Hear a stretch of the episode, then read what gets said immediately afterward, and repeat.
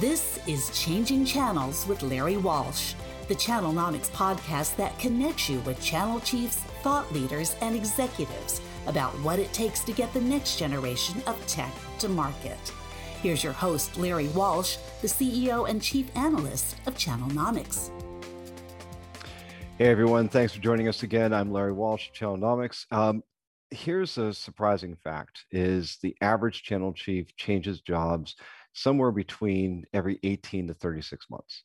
It's an amazing phenomenon within our particular industry because it seems like channel chiefs are constantly starting over. Maybe their favorite song is by John Lennon, who knows?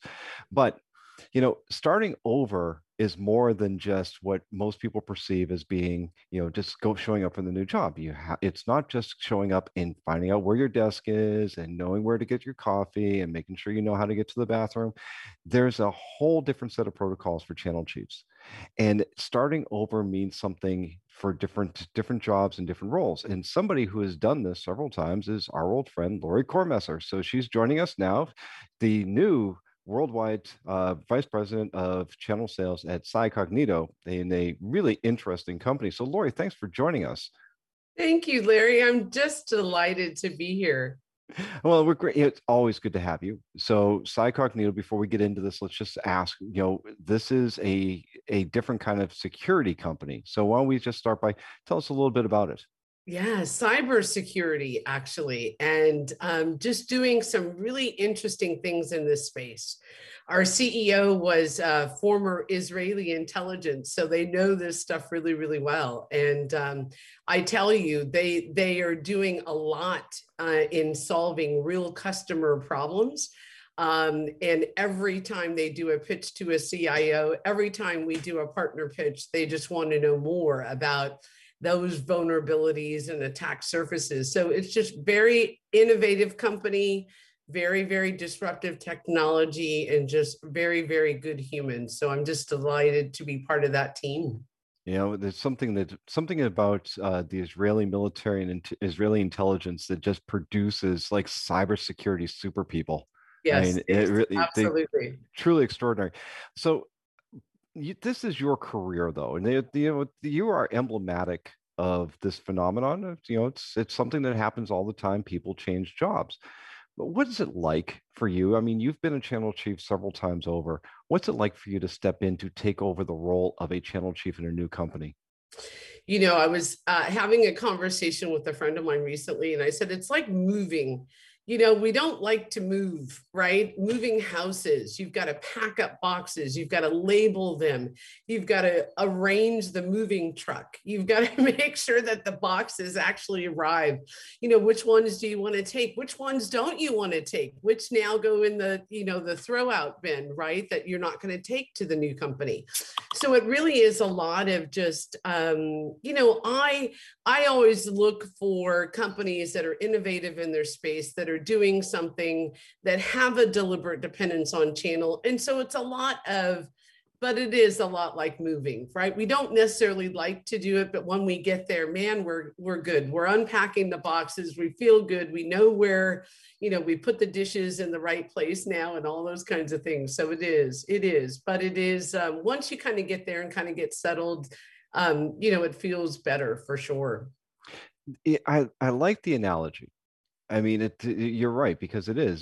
There's always that great movie scene, right? Of, somebody, and not to say it like this, but somebody getting fired or somebody starting a new job. They come in with this single box, with their photos and their plant, yep. and it somehow it all fits into one box, right? Right, exactly. Right. As if that's ever real. But that's right. What's the starting point, though?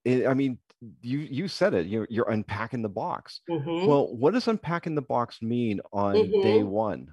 Yeah. So here's what I would say. Listen, I always respect the work that comes before me. That's first and foremost, because a lot of the people that are in the company made decisions that were good for at that moment. And you've got to continue to rely on these people and evolve. They've got to come along with you on this journey. So when I say respect the work that comes before you, it's not in a way that you're not willing to make a change or have a point of view, But be mindful of the fact that there was a lot of work and thought that kind of went into something. So things that seem sort of fundamental for me in terms of those things, I still have to respect the fact that they made the decisions that they made because it just seemed like the right thing at that time. You know, where I always start is kind of the blueprint. Again, you know, kind of going back to this analogy of kind of the moving boxes. I have a blueprint that I have. There's certain things that I'm looking for by way of, you know, culture of the company, by way of program, by way of enablement, by way of marketing, you know, by way of all those tools and different pieces. And it's like a little bit of you know, pieces of the puzzle. And now you're trying to say, what pieces do we have and where do they fit? Because now we're going to create a new picture. So it really is sort of just taking inventory, if you will, of kind of the current state of what you know, kind of begin with the end in mind. What picture do you want to create and what pieces do we have and which ones are missing? Yeah. So Lori, what was your first channel chief job? My first channel chief job when I left Juniper Networks was with IXIA, a company called IXIA, Test and Measurement, which you know very well. Yeah. So what's it like? How did that blueprint and that checklist change from the time you went from Juniper to IXIA to where you went from Infoblox to CyCognito? Yeah. So, and here's the thing, Larry, every company that I leave and sort of start, there are certain things that I learn. I feel like I get stronger and bolder in just who I am as a channel chief, my confidence in that, and a lot of those things. And so, you know, my role at IXIA was coming in as their first channel anything. And so, you know, I was the smartest person in the room for a couple of years, and I was able to kind of build from the ground up in terms of program, in terms of people, and really show them what that was all about. And there were a lot of good pieces that I took to Infoblox, who already had a channel and had a deliberate dependence on channel, but man, we just had phenomenal success at Infoblox. So the pieces that I leveraged into that, but each time I learned something different about the relationships that I need to have and at what levels in the company, you know, related to that. And so every time I feel like I get stronger, there's some things that I don't want to take, and there's some things that I do want to take each time. Yeah. You know, one of the more unenvious parts of your job, and this is the job of you and all of your peers, is being a you know, student of military history, I always say, you know, you're fighting a war on two fronts, and that you have to sell, or you have to build and maintain relationships with your partners, and you have to build and maintain and balance the pressures, or balance the necessities with your own management, your own company. Yep. That's right. You know, so how does that play into this? Because I find this to be a, you know, as you're describing it, each company being different, is that when you're taking over one of these jobs, you know, where do you start? Do you start by building the relationships? Do you start by selling? Yeah, both. And here's what happens. I look for ways that I can create immediate impact and value. And, you know, Larry, you know, one of these things that I'll tell you as I'm maturing in life, you know, a very smart person said to me once that, you know, people choose the company or the person. And I remember that kind of stuck with me. I don't know if you remember, you know, who that smart person was that said that. But, you know, I forget more than I remember. But you actually said that to me years ago and reminded me of that. And I am always, every move I make, I'm always just so honored and just so amazed about the partners that reach out to me, my industry people that reach out to me, just in terms of just understanding where I am and why I've made that move. And it's interesting enough, I've earned enough credibility in this space and in this market that they will give it a try, they'll give it a listen. And so, you know, part of when I come in and think about the things I want to do, the first thing I'm not doing is changing programs and discounts and all those kinds of things. I think that's the worst move that channel chiefs could make. You know, partners have enough that they're trying to understand. That's probably the last place you want to start. But I'm looking at ways that I can optimize for partners. And the way that I do that is I listen. You know, my dad used to say, if you're the smartest person in the room, you're in the wrong room. So I stay very curious. I've been interviewing my internal teams. I've been interviewing my partners about what's working and what's not. And the reality is somewhere in between that. But the immediate impact that I can bring is the relationships that I have, the knowledge that I have on what best in class looks like. So I show them that picture. Here's what best in class looks like. This is our three-year plan. Begin with the end in mind. And here are the phases that we're going to take to support the growth of the company. Now, I like what you said there about, you know, here's the three-year plan or three-year vision. Mm-hmm. The average channel chief doesn't last that long. That's right. So what's the significance of projecting that far out? Yeah, because, you know, here's the thing, even though the average channel chief doesn't exist that long, you've got to be able to create that blueprint and that story, because that's going to fuel the investments, that's going to fuel the focus. And internally, they've got to be aligned to, here's how you're contributing to growth. Here's how you're creating to channel lift. You know, I'm big on channel lift. I want to be in places that my sales teams are not. How can I start to guide my partners in those ways? And so even though I may not be there to kind of see that through, that was a true testament, you know, with Infoblox, we kind of had that three-year plan and we kind of got through that vision. But now they're kind of on a journey to a next path, and they're going to see that through. And the next person that comes in has a lot that they can leverage from that. And by the way, we're a small community.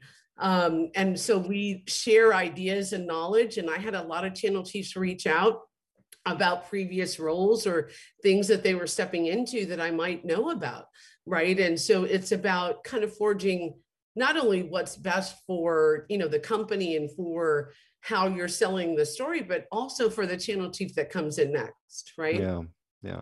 You know, something you said about respecting what's there. Mm-hmm. And again, I appreciate that notion, but I often see two things that happen is that there is either a need for change or there is a perception that you have to change. Right. Right. You know, that you have to make your mark. And in fact, you know, I've had many channel chiefs say to me that I have to put my stamp on this. Mm-hmm. So how do you balance this? I mean, where's the, you know, what's the determination from your perspective of where do you make those decisions about what to change, if to change? This is not a job where you get hired and come in, you sit down and you just start doing work that's already been in progress. It's not assembly line work. Right. So how do you initiate that in your own mind and then translate it out to the rest of your organization? Yeah. So I focus on the short-term wins.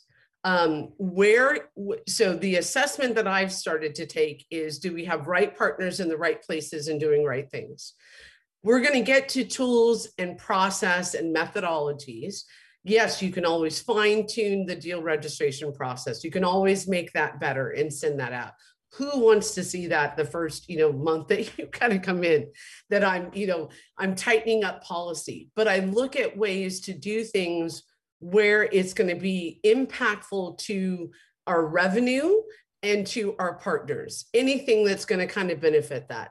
So what we've been sort of doing is looking at where do we have gaps in coverage or capability with partners. And now I'm leveraging my relationships with partners in those ways, right? So now we're starting to create some real impact with getting those things in place. Yes, I will get to the tools that we need to better. I'll get to enablement, and we're starting to create some new videos and kind of update those things. Yes, we want to add specializations to the program, without a doubt.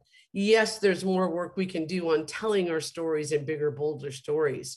But again, I focus on taking inventory of everything and really, really making a decision about, does this help me penetrate the market differently? Does this help me, you know, come across to, you know, how am I stopping my competition and who are the partners and people that I need to kind of get engaged to either tell bigger stories, to tell different stories, and start to create that momentum. So I focus on short-term wins that are revenue impacting first.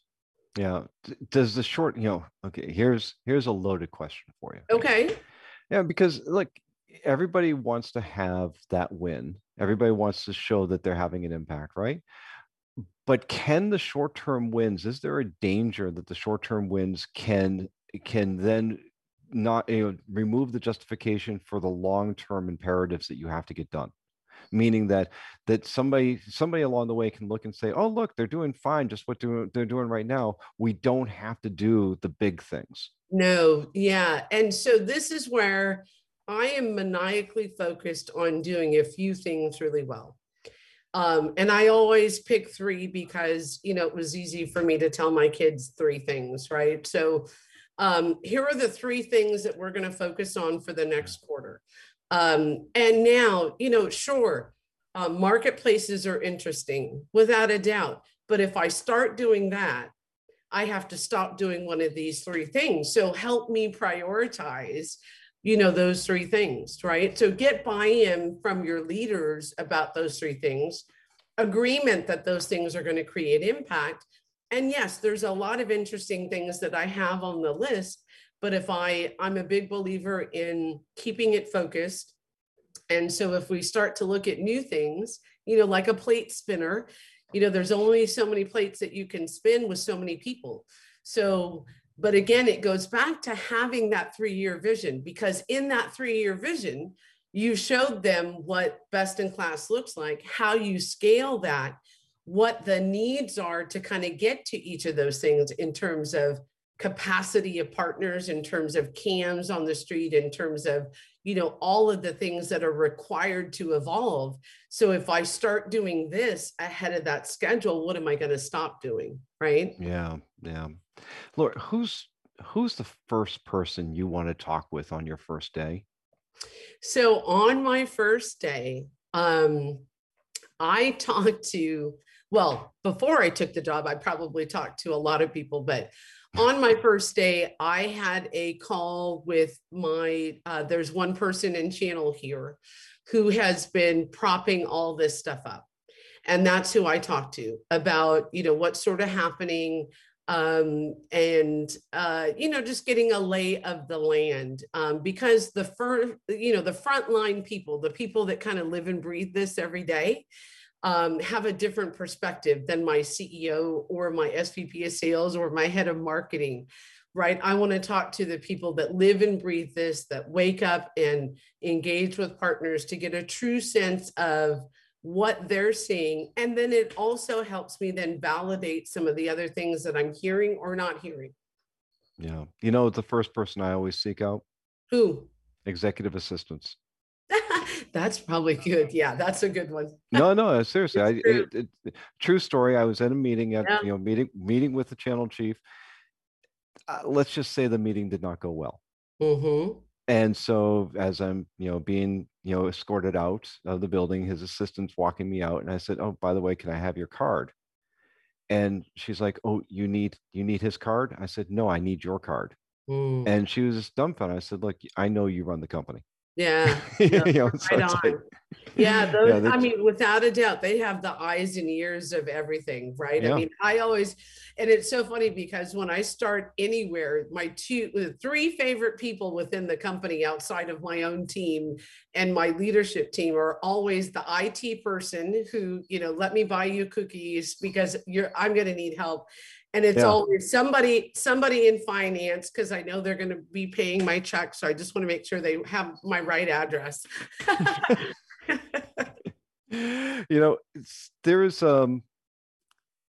I often hear the channel chiefs start this process by they say they're going to go on a listening tour. Mm-hmm. They have to go out and talk to the partners. And I think, which is kind of interesting, since we don't have that ability to actually go and touch partners today. We're getting it back slowly, but they want to go out and hear. What do you listen for? What is that first contact with partners like? You know, I'm always just excited to tell partners why, and they're always interested about why I made the move. You know, what are you most excited about? And I tell you, you know, we had a few calls last week with major, you know, resellers in the market that I have relationships with. And it was interesting because as they were asking, I was ready to sell to them and they were ready to kind of sell to me, but they were more interested in why I made the move and listening to why I made that move. You know, and they're looking for innovation, they're looking for, but they knew that CyCognito was very serious about channel because they hired somebody with my skill set. And as they said, you know, the reputation in the market. What I listen for, partners will always sort of give you what's working and what's not. And give you some sense of what you can do better. But, you know, you always have to kind of be careful of where you get your advice also, right? I mean, that's also really, really important, right? I had a lady the other day, I was at the gas station and she's a random lady was like giving me some advice on Bitcoin. And I thought, well, you know, like, oh, okay, I don't know you, but you're giving me Bitcoin advice. And it was just sort of random. So that is only just, that's, you know, to say you also have to be careful of where you're seeking that, right? You have trusted advisors and partners that you look out to, you know, out for that are going to give you great advice because you've built that trust and reputation with them that you're going to seek that and they're going to seek that from you. And now we have an understanding of why we're both here and we can kind of move forward. Right. So anyway, that's sort of what I listen for. So what was the advice on the Bitcoin? Oh, she gave me, you need to buy because it's going to be going up. Gas prices are going up and you need to buy Bitcoin immediately because it's going to go up to, you know, whatever she was telling me. And I just, it was so funny. It was just sort of a random thing. Yeah. You know, that's, you know, I always take financial and investment advice from people I meet at gas stations. That's what I said. Yeah. Yeah. Exactly. It's perfect. Yeah. Perfect place for that. Right. Exactly. You know, so look, you're in this, you know, an organization that is really just starting its channel journey. Yes. I mean, it's a nice company, but it's still, you're at a beginning phase. Super beginning. So yeah. Now you, not only do you have to build a vision, but you also have to build a team. Where does the talent for that team come from? So listen, if you are a good leader, and again, I'm always humbled in this, people find you. And, you know, since I've made this move, I've had so many people just reach out that are interested, that they want to make sure that as I'm building the team to sort of keep them in mind, you know, top talent and people will follow you if you're a good leader and you've demonstrated that you're somebody that people want to work for and follow. So I feel like sort of talent kind of follows the leader. Yeah. So let's think about this, is that you want to have a short-term impact. You want to have a long-term vision. And I think this is something that we all should be thinking about no matter what we're doing, right? Yes. How do you measure success though? How do you then keep that confidence building forward to show that not only are you moving in the right direction, but the things that you've done retroactively are actually having the impact you want them to have? Hey, Lori, and folks, you know, you're listening, and Lori and I have known each other, obviously, for a long time. We've had this conversation many times. Big mistake I always see channel chiefs make is that they wait until the end to define what the KPIs, what the key performance indicators are, and they get in trouble that way. So how do you define those measures and keep them consistent so that your value, you know, the value that you're contributing does shine through? Yeah, that's exactly it, Larry. Define that early, right? That's one of the boxes you open right away when you move, right? Yeah, don't throw that box away. Don't throw that box away. Define that early and agree on that. And that's what we've done here. Like in the first 3 weeks, we're very clear about, okay, they already have the 3-year vision.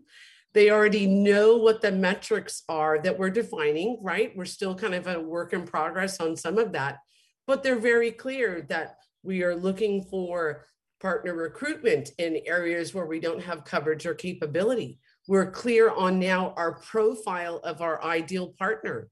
and we are defining focus partners. So now we've got metrics to say, how are we going to track with our focus partners? How are they building pipeline?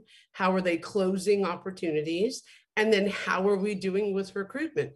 It's simple, right? Define that early, get alignment to it. And now you have to create your own internal campaign, which means that every week you're talking about something that draws back now to those metrics to keep people interested, keep them excited about the things that we're doing, and make sure that they understand the things that we're doing and how that creates impact. Yeah. So somebody, this is a true story. Somebody asked me this week. So if we make these changes to our channel program, how much more money are we going to make? Huge. Yeah. Yeah. Yeah. And I said some. Yeah. You know, more. Right. Maybe. You know, it's hard to explain sometimes, to quantify this, because it's what you're talking about. Define what your indicators are going to be to show whether or not it's working. But it's more difficult to actually define what that target actually is going to be, because so much of it is contingent upon having the resources and having the ability to apply, to put pressure into the channel pipe in order to effectuate those outcomes. Is that, you know, is it a fair way of describing? Is that we hope it will turn out that way? We can't actually say it's going to be that way. You know, listen, hope is never a strategy, right? But yeah. I think, and a program is not going to move the needle to that degree. What moves the needle is showing up with the right partners, with the right conversation, with the right solution, with the right story. The biggest thing I can tell you that I always do is, in preparing my executives to have conversations with partners, we do our homework, right? What is interesting to this partner? How is our solution actually fitting into the things that are interesting for them? Don't just come with your pitch, your story, but do your homework and show up. And this is where you have to, in the beginning, sort of really rely on your expertise and your relationships in the business to kind of bring some of those new things along. But I think you're right. I always sort of balance to say, you know, it's kind of like, here's where we are on the map, right? And in order for us to get from step 2 to 3, right, I'm very clear, this is what that means, right? If we're going to grow at this rate, it means that we're going to have to add 3 account channel managers. In order for us to scale to this level, we've got to have, you know, more enablement, more scalable enablement, right? And so always make sure that you're making the connection from this point to the next point. Here are the things that it will become, but in order to do that, here are the things that I need to kind of do that. Yeah. No, you know, so Lori, they only gave me so many index cards to work with. So I only have one question left I can ask. Otherwise I could keep talking with you all day. I know. You know, so look, realistically, you know, you've been on the job now for a couple of weeks and you're going to retire from here, right? You know, because that's what we all say until, you know, we get to that 18-36 month mark, right? Yes. How long does all of this take? How long does it take to go from day one to day I'm feeling good about where this is going? Yeah. And it's a little bit of kind of where, you know, like you're not fitting exactly right in your clothes for a while, right? I'm on week 4, but I feel good already about the impact that I've been able to bring to this company and the exchange of energy that we've had. You know, remember, you know, and I always try to remember, some of the small things that I bring have big impact to a company like this.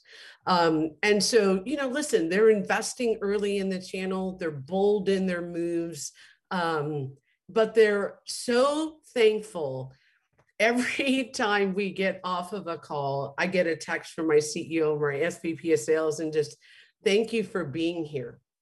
And so I love sort of stepping back into those moments where you're appreciated and you're valued for the things and how you're bringing them. So I would just say, you know, don't put too much pressure on ourselves, you know, to feel like we've got to come out, you know, with our everything day one. It is a progression. without a doubt, but it is already a good exchange of value and energy and appreciation for just the things that we've been able to do for each other. I'm learning a ton about cybersecurity. I'm learning a ton about this part of the market, which is what I wanted to do. And I'm with some of the smartest people around this space to be able to do that. And in exchange, I'm going to bring the best of who I know and what I know, as well as my industry experts to help me along the way. So I'm making connections on how we can tell bolder stories.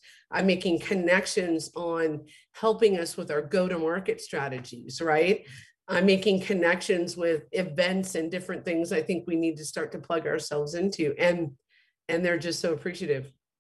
That's fantastic. Well, Lori, you know, again, Lori Kornmesser, the vice president, newly minted vice president of worldwide channel sales at the cybersecurity company CyCognito. Lori, thanks for being on Changing Channels. Always great having you. My pleasure, Larry. Thank you so much. And everyone out there, we really appreciate you tuning in every time we release one of these episodes. If you like what we're doing, please hit the like button below on YouTube, subscribe to us on Spotify, Apple, Google Play, wherever you get your podcasts. We really appreciate the listeners and always appreciate you coming back. And please feel free, tell your friends if you want to hear more, if there's a topic you wanted us to talk about, if there's a question you have, shoot me an email, lmwalsh@channelnomics.com, and I will get to it. Promise, I will explore anything you want us to. Until next time, thanks for joining again. Larry Walsh for Changing Channels. Thank you for joining Changing Channels with Larry Walsh, a production of Channelnomics, with the support of our production team at Modern Podcasting. If you've enjoyed today's episode, hit the like button, subscribe wherever you get your podcasts, and share with your friends. For more information about Channelnomics services and insights, follow us on Twitter and YouTube, and check out our website at channelnomics.com. Channelnomics is a registered trademark of, and Changing Channels is copyright by, 2112 Enterprises, LLC.